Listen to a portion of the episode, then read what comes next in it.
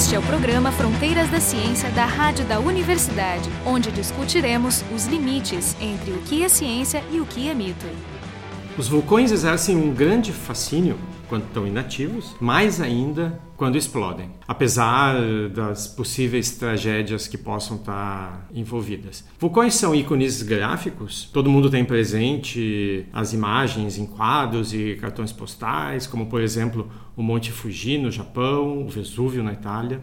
São também ícones históricos. Nomes de cidades como Pompeia e Herculano todo mundo conhece. São ícones literários. Quem não leu o livro ou viu o filme baseado nele, A Viagem ao Centro da Terra, do Jules Verne. E, finalmente, são ícones ortográficos, com nomes impronunciáveis, sem um bom treinamento, como aquele vulcão que entrou em erupção recentemente na Islândia, o Eyjafjallajökull. A origem dos vulcões ela foi rapidamente entendida como sendo causada pelo derramamento de lava, que vai aos poucos se empilhando e assim aparece aquele monte. Mas a conexão com cadeias montanhosas não vulcânicas foi entendida bastante depois. Então, para falar de vulcões, nosso convidado de hoje é o Roaldo Menegatti, professor do Departamento de Paleontologia e Estratigrafia da URGS. Conversando com ele, a Carolina Brito e eu, Jefferson Arenzon, ambos do Departamento de Física da URGS. Roaldo, né, o vulcano, na mitologia romana, era o deus do fogo. Na mitologia Star Trekiana, um planeta habitado.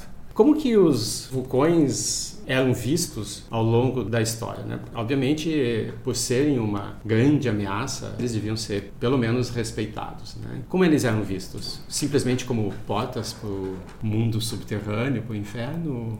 Ou tinha algo mais complexo? De fato, os vulcões sempre exerceram um fascínio enorme. E eles eram vistos na antiguidade como deuses, como seres, mas não benéficos, como seres monstruosos, como era vista na mitologia grega e também na mitologia romana.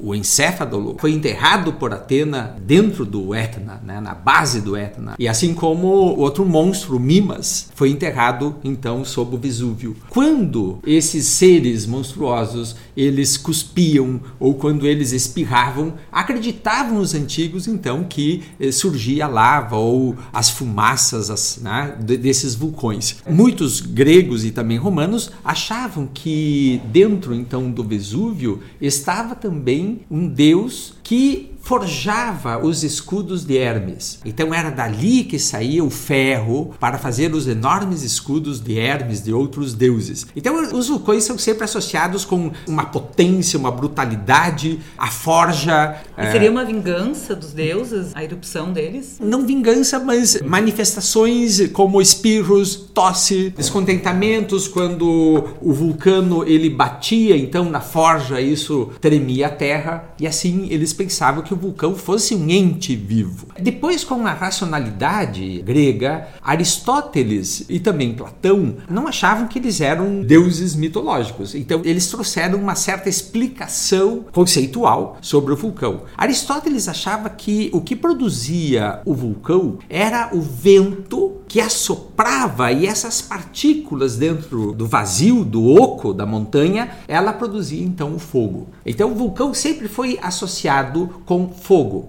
fogo ateado pelo vento. O Platão, por exemplo, achava que sob o vulcão haviam dutos que se conectavam e esse vento, então, ele ateava fogo num lugar e depois ele podia se espalhar em muitos outros lugares e isso então produzia as chaminés vulcanogênicas que os antigos acreditavam sempre como sendo fogo. Existia uma conexão entre os diferentes vulcões? Era o que o Platão acreditava. Posteriormente, essa ideia de Platão foi retomada por Kircher. Isso isso já no Renascimento. O Kircher era um monge jesuíta e ele retomou a tese do Platão dizendo que o interior da Terra era um pirofilaciorum, quer dizer, vênulas, tubos, todos conectados, em que o vento, então, num orifício superficial, que é a cratera do vulcão, ele assoprava e ateava, então, o fogo subterrâneo.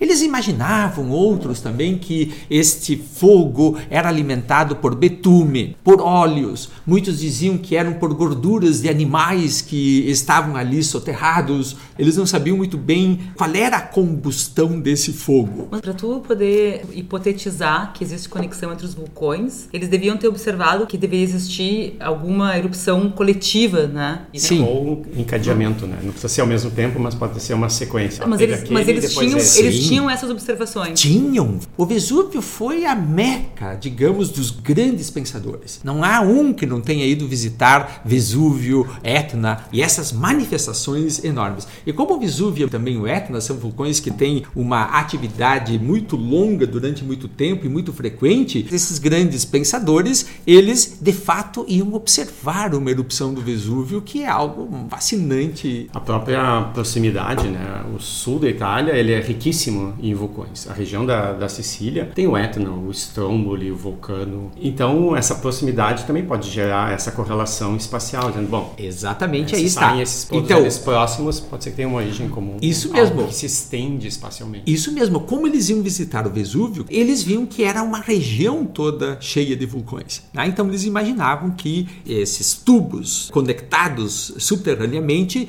eles eram então, entre aspas, observável. Muitos também achavam que esses tubos, né, esses túneis, se conectavam também com o mar. E alguns começaram a hipotetizar que o vulcão, então, ele seria um redemoinho no mar criado por Poseidon, que era então sugado por um túnel desses que explodia no Vesúvio, ou explodia no Etna, ou explodia então no cone vulcânico. E que por mágica a água virava fogo. Pois é, aí, pergunto, né? Como é que pode? É, ela virava fogo porque isso era uma tese do Aristóteles, né? O Aristóteles tinha uma tese, digamos, corpuscular de como o fogo se produzia. Então ele dizia que o vento soprava e as micropartículas se atritavam e elas então geravam fogo. O Aristóteles também tinha uma ideia de que essas manifestações dos vulcões eram muito semelhantes às de um corpo vivo. Eram manifestações como que purulentas do organismo da Terra que estava expurgando eh, seus males. E isso então fez com que as teses sobre vulcões elas fossem do mito para então teses um pouco mais racionais que apontavam uma causa. Só que esta causa, ela era uma causa errônea, quer dizer, não há fogo, na verdade, nos vulcões. Isso foi então ainda no Renascimento descoberto quando ao entrarem em cavernas, eles perceberam que as velas ou as lamparinas não ficavam acesas pela falta de oxigênio. E a combustão então foi associada ao oxigênio.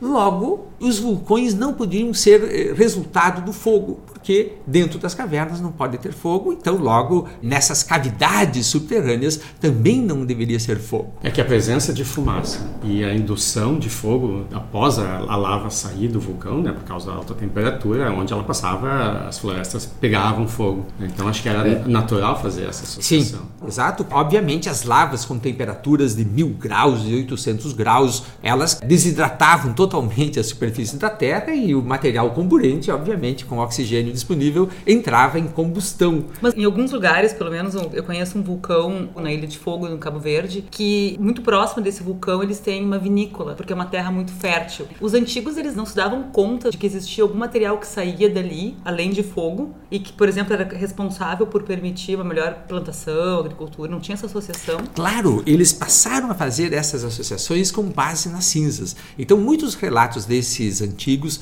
inclusive Empédocles, na Grécia, estudando esses vulcões, o Empédocles, ele queria exatamente entender esta relação entre os vulcões e a fertilidade. E ele queria entender melhor o mecanismo do vulcão. Dizem que ele sentou-se na cratera do Vesúvio e, não conseguindo entender mais profundamente o mecanismo, se jogou nela. O próprio Vesúvio era um lugar de grandes plantações de uvas e excelentes vinhos. E o Plínio II, né, o jovem, ele que começou então de fato a fazer um mapeamento, vamos dizer assim, da fertilidade das terras relacionadas às cinzas vulcânicas. Então eles né? sabiam que saía algo mais além de fogo. Sim. Eles se davam conta dessa. Sim, das dessa cinzas. É, o Plínio, o jovem, que observou a extrusão de 79 depois de Cristo, ele foi o primeiro, digamos, vulcanologista, ou seja, aquele que sentou diante de uma explosão vulcânica e relatou-a passo a passo. Porque uma coisa é você olhar uma explosão vulcânica eventualmente, e outra coisa é termos a observação sistemática, capaz de relacionar causas, efeitos, etc. E isso passou então a se constituir pelas palavras escritas do Plínio e assim também também poetas, né? Não há poeta da antiguidade que não tenha escrito sobre os vulcões. E eles, os poetas, que na verdade eram intelectuais, nós chamamos de poeta que era a forma como eles escreviam, eles tentavam explicar as causas dos vulcões. E isso faz então com que no Renascimento, então, já se tenha ideias de causa e efeito mais racionais, mais científicas, se quisermos. Até que então começam a surgir as noções da fusão da rocha e da produção de magma. Isso vai acontecer só então no século XVIII, quando surge então também a química, a física, o experimento de uma forma laboratorial e começa então a se fazer experimentos de garrafas de metal cheias de água colocadas ao fogo, onde então produz uma pressão enorme e com as fixações dos escapes elas explodiam. Então eles vão simular, entre aspas, uma câmara magmática para mostrar como a água e o vapor eram os elementos que acionavam a explosão vulcânica. E isso então foi feito por meio experimental em laboratórios e este experimento serviu de modelo então para pensar que havia uma câmara magmática com rochas fundentes cujos gases então eram o elemento motor da explosão vulcânica e de todo o fenômeno. E a partir disso, então, nasce a vulcanologia moderna, né? a vulcanologia científica, que então passa a estudar o fenômeno não mais como um fenômeno de combustão, como um fenômeno de ventos relacionados com algum elemento combustível, mas sim com o grau geotérmico da Terra, na medida em que a gente desce às profundezas. E a origem dessa energia, porque para ter um núcleo viscoso, né, não sólido, é preciso não só iniciar já com uma temperatura muito alta, mas também ter algum mecanismo que gere calor. Tu tem a, a origem primordial uhum. né, da formação, mas existe decaimento radioativo, uma série de mecanismos que geram energia.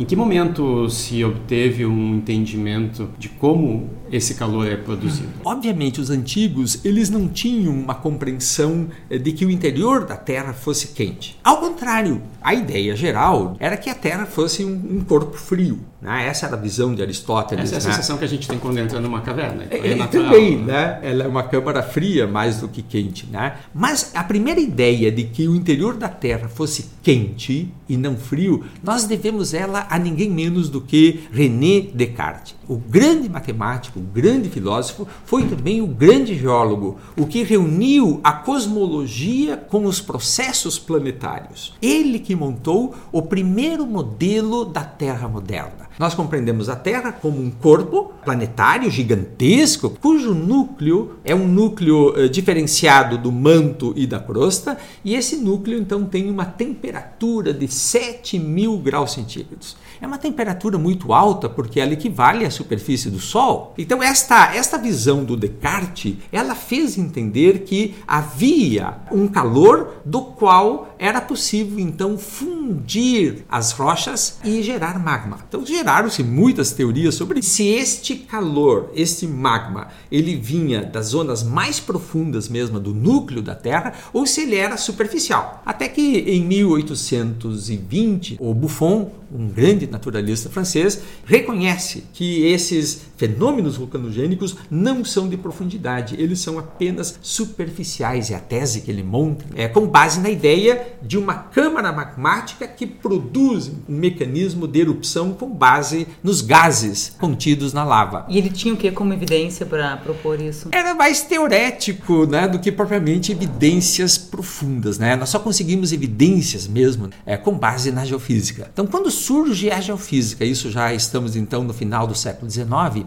é que começa realmente a termos uma vulcanologia de alto grau científico, com capacidade de predizer exatamente o que é esta câmara magmática. Mas, mas a ideia do Buffon, então, ele já tinha a ideia de que tem um, um núcleo e a partir dali vai diminuindo a temperatura e vai mudando, digamos, as fases. Isso. Da... Ele que montou e, essa proposta. O Descartes e o Buffon, ele segue com a ideia de Descartes e depois todos vão seguir a ideia de Descartes, Leibniz, entre outros outros. Mas essa ideia cartesiana de uma Terra quente, ela tem no século XVIII uma grande contraposição com os mineralogistas alemães, entre os quais o Werner em Freiberg. O Werner era um dos mais importantes cientistas da Terra no século XVIII, classificou de forma moderna as rochas e ele nega então que a Terra no seu interior seja quente e monta uma tese de que todas as rochas são formadas pela precipitação na água do mar. A essa tese nós chamamos de neptunismo, ou seja, o deus Netuno, o deus do mar, teria então formado todas as rochas. Então ele inclui ali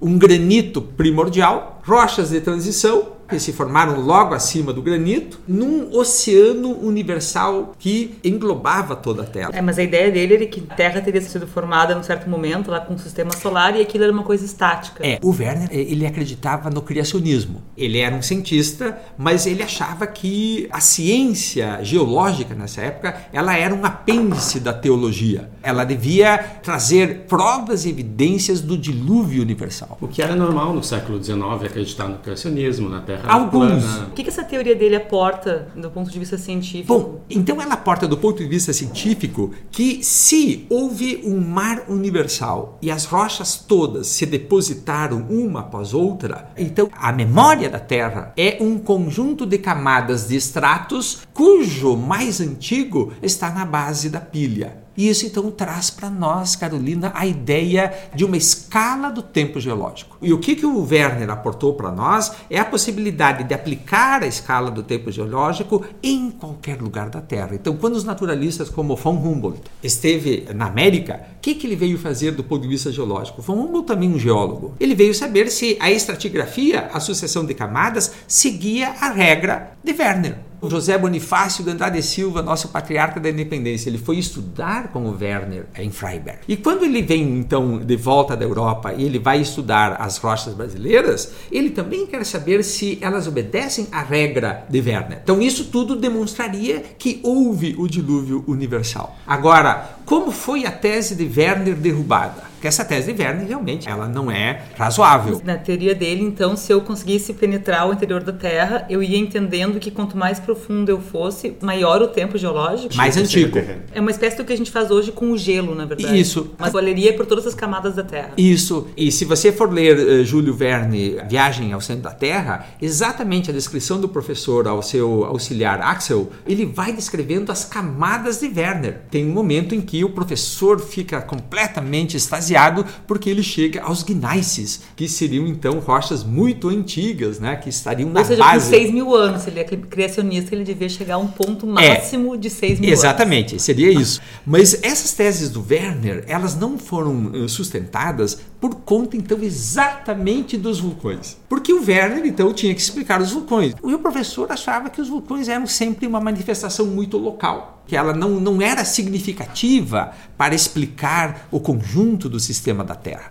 A geologia e a explicação da natureza sempre está diante desses enigmas. O quanto um evento ele é significativo para todo o sistema ou não. O caso dos vulcões é um deles. Então, por muito tempo, né, dentro da ciência geológica, se considerou os vulcões como um evento menor, não significativo. Até que, então, no século XVIII ainda, Desmarets, um geólogo francês, ele mostra que os basaltos no maciço central da França, eles são de origem vulcânica. Então, primeiro eles viram que os basaltos ocorrem lá no Vesúvio, que está explodindo, e as lavas produzem basalto. Logo, o basalto deriva de rochas fundentes. O nosso Planalto aqui no Rio Grande do Sul, que Por é exemplo, basáltico, é, tem a mesma origem vulcânica? Tem a mesma origem vulcânica. De que época? Então, os nossos aqui são de 131 milhões de anos atrás. E os do maciço central, bem mais recente, eles são de 90 mil anos atrás, na França. E depois mostrou-se que a Alemanha também tem basaltos lá no Vale do Reno. Então a Alemanha e a França, que eram países, territórios, paisagens consideradas quietas perto da Itália. Então a Itália ali, os vulcões da Itália eram problemas apenas locais, enquanto que o resto da Europa né, é tranquilo, quietos. Não, né, diz Desmarets. O maciço central na França e também na Alemanha são vulcanogênicos. Então isso destitui a ideia de que todas as rochas seriam produzidas por precipitação na água do mar e reacende então a ideia plutonista de uma terra quente. E essa ideia plutonista ela vai ganhar ênfase com James Hutton na Escócia em 1795, em que ele publica então a teoria da Terra, considerando então o interior da Terra quente e os magmas produzidos, eles irrompem a crosta da Terra formada por rochas sedimentares, elevando montanhas que são erodidas, formando sedimentos que se depositam em camadas, que por sua vez são intrudidos por lavas graníticas, elevando montanhas que são erodidas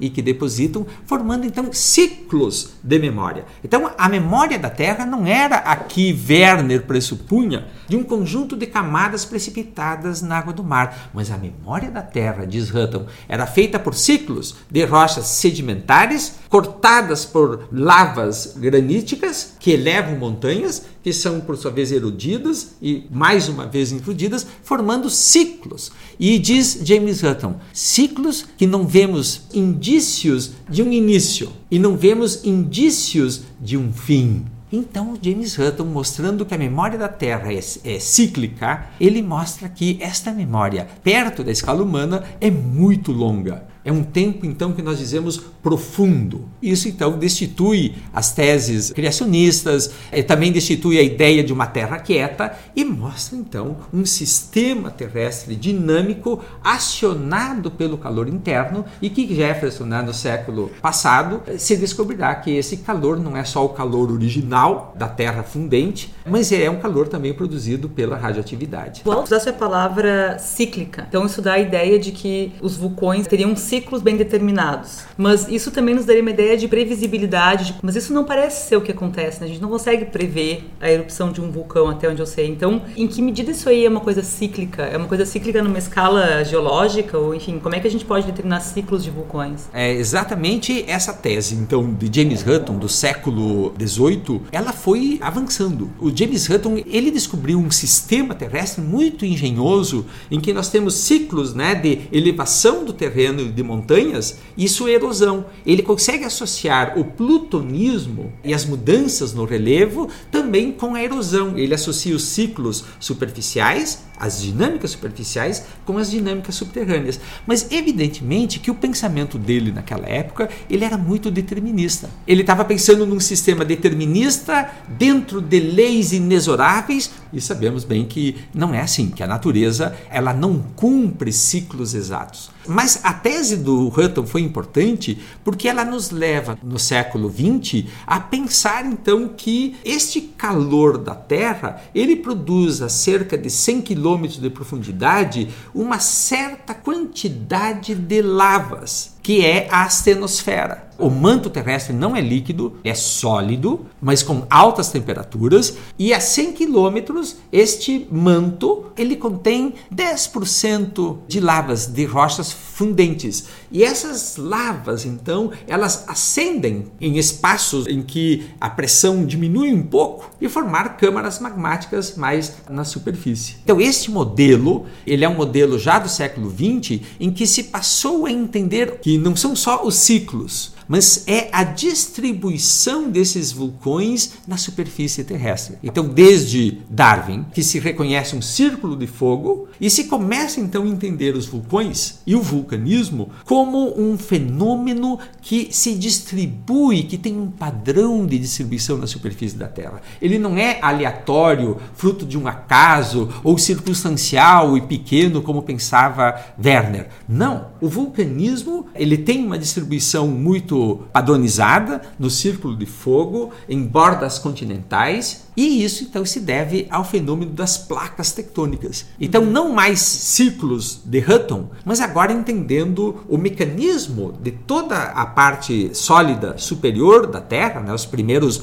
eh, 100 quilômetros, como um mecanismo em que as placas tectônicas então eh, se movimentam e este movimento, essa dinâmica é que vai produzir esse magmatismo na borda destas placas. Placas tectônicas é bem mais recente, né? É bem mais recente. Já então, é século século XX. É século XX, com as teorias do Wegener em 1912, do Taylor, entre outros eh, geocientistas, e que com Arthur Holmes, que é quem, com base na radioatividade, passa então a datar as rochas e a datar a Terra e a conceber que esta radioatividade é o motor então de aquecimento e que vai produzir esses magmas e portanto vai produzir a convecção do manto que movimenta as placas. Vejam que o vulcanismo no século 20 ele vai ser não mais algo pontual como pensava Werner, mas ele vai ser um fenômeno fundamental do sistema Terra. E a tectônica de placas então traz para nós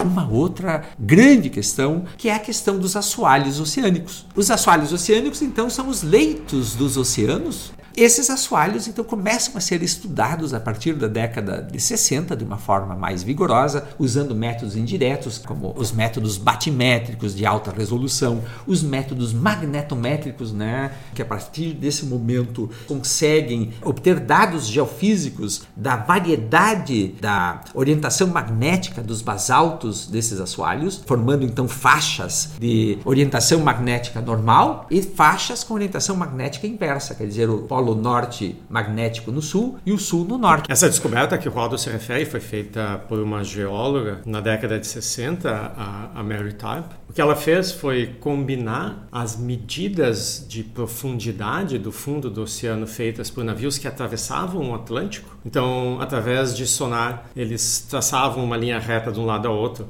medindo ao longo do caminho essa profundidade e juntando esses perfis lineares, ela descobriu então essa cadeia submarina de montanhas que existe no meio do Atlântico, construindo o perfil dela. A topologia, basicamente. A topologia, exatamente. Porque na Primeira Guerra Mundial, quando foi instalado o primeiro telégrafo entre a Europa e Nova York, é que eh, se tenha uma primeira ideia dessa topografia do fundo oceânico e essa topografia foi feita toda com corda. Eles lançavam uma corda no navio mediam a extensão da corda e iam fazendo o desenho com base na localização então do navio. Porque era preciso passar um cabo para o telégrafo funcionar. É. E isso então, convenhamos, era uma atividade que demandava meses e meses e com certos erros, etc, etc. Mas qual a profundidade do oceano nessa 4. região? 4.500 metros. E os caras colocavam uma corda Aham. de 4 quilômetros. Ex exatamente. Ciência geológica tem coisas do ponto de vista logístico impressionantes. Sim, sim, mas eu imagino que sonar funcionaria daquela época já, por isso não, eu tô surpresa não, com, a, com a metodologia é, usada. A, a, metodologia que deriva dos submarinos e de toda a, a, Segunda Guerra Mundial, por sonares, é que permite então novas batimetrias. E isso traz uma geografia, uma topografia do assoalho oceânico nova. E com ela então se observa claramente isso que o Jefferson fala, que são as dorsais mesoceânicas, que são grandes elevações com uma forma de uma espinha, um espinhaço, entre exatamente a África e a América do Sul, né, e o Brasil. No meio ali dessa distância, submerso pela coluna d'água do Atlântico, está então essa espinha dorsal que existe também no Oceano Pacífico, no Oceano Índico, e que se somarmos todas essas espinhas dorsais meso-oceânicas, nós temos 60 mil quilômetros de cordilheira. E ali então a tectônica de placas veio a supor que essa dorsal, essa espinha, era exatamente o limite entre as placas tectônicas. Ou tá? seja, na verdade existia já uma proposta de que teria havido, por exemplo, a Pangeia anteriormente, mas isso, na verdade, te abre um novo olhar, isso, né? Para é. compreender essa, essa, uma, tectônica. Essa foi né? uma é. evidência do mecanismo. Isso, a evidência do mecanismo. Então, porque o Wegener, quando propôs a deriva dos continentes, ele não tinha um mecanismo exato. Como é que aconteceria? O que, que fica no espaço entre a África e a América quando se rompe o Gondwana? Fica fica a base, o leito do oceano. Mas de que, que é constituído esse leito do oceano? Então, a tectônica de placas e toda a pesquisa científica feita durante a década de 60 vem revelar esse enorme mundo desconhecido que são os assoalhos oceânicos. Eram mais desconhecidos que a superfície da Lua e descobre-se então uma topografia impressionante e que essa topografia ela se deve então exatamente a um limite de placa aonde a dorsal mesoceânica é exatamente o lugar, a borda das placas, aonde vai tendo a abertura da placa tectônica, onde as placas vão se afastando e isso então permite a introdução de magmas. De sorte que O assoalho oceânico é uma delgada crosta de 10 quilômetros de espessura formada por basaltos, ou seja, são vulcanogênicos. É um grande derramamento basáltico. É, é um derrame um pouco diferente do que aquele que acontece na superfície, Jefferson, porque ele se dá às expensas de uma intrusão em pequenas fissuras e o magma se intrude em folhas verticais que vão se somando uma depois da outra, e isso vai então expandindo o assoalho. Hoje então a gente fez um apanhado dos conceitos básicos de vulcanismo, desde o início com as primeiras tentativas de se entender o fenômeno, até a visão atual, que inclui os complexos processos que envolvem a tectônica de placas. O nosso convidado foi o Rualdo Meregatti, professor do Departamento de Paleontologia e Estratigrafia da URGS. Conversando junto com ele, eu, Jefferson Arenzon e a Carolina Brito, do Departamento de Física da URGS. O programa Fronteiras da Ciência é um projeto do Instituto de Física da URGS.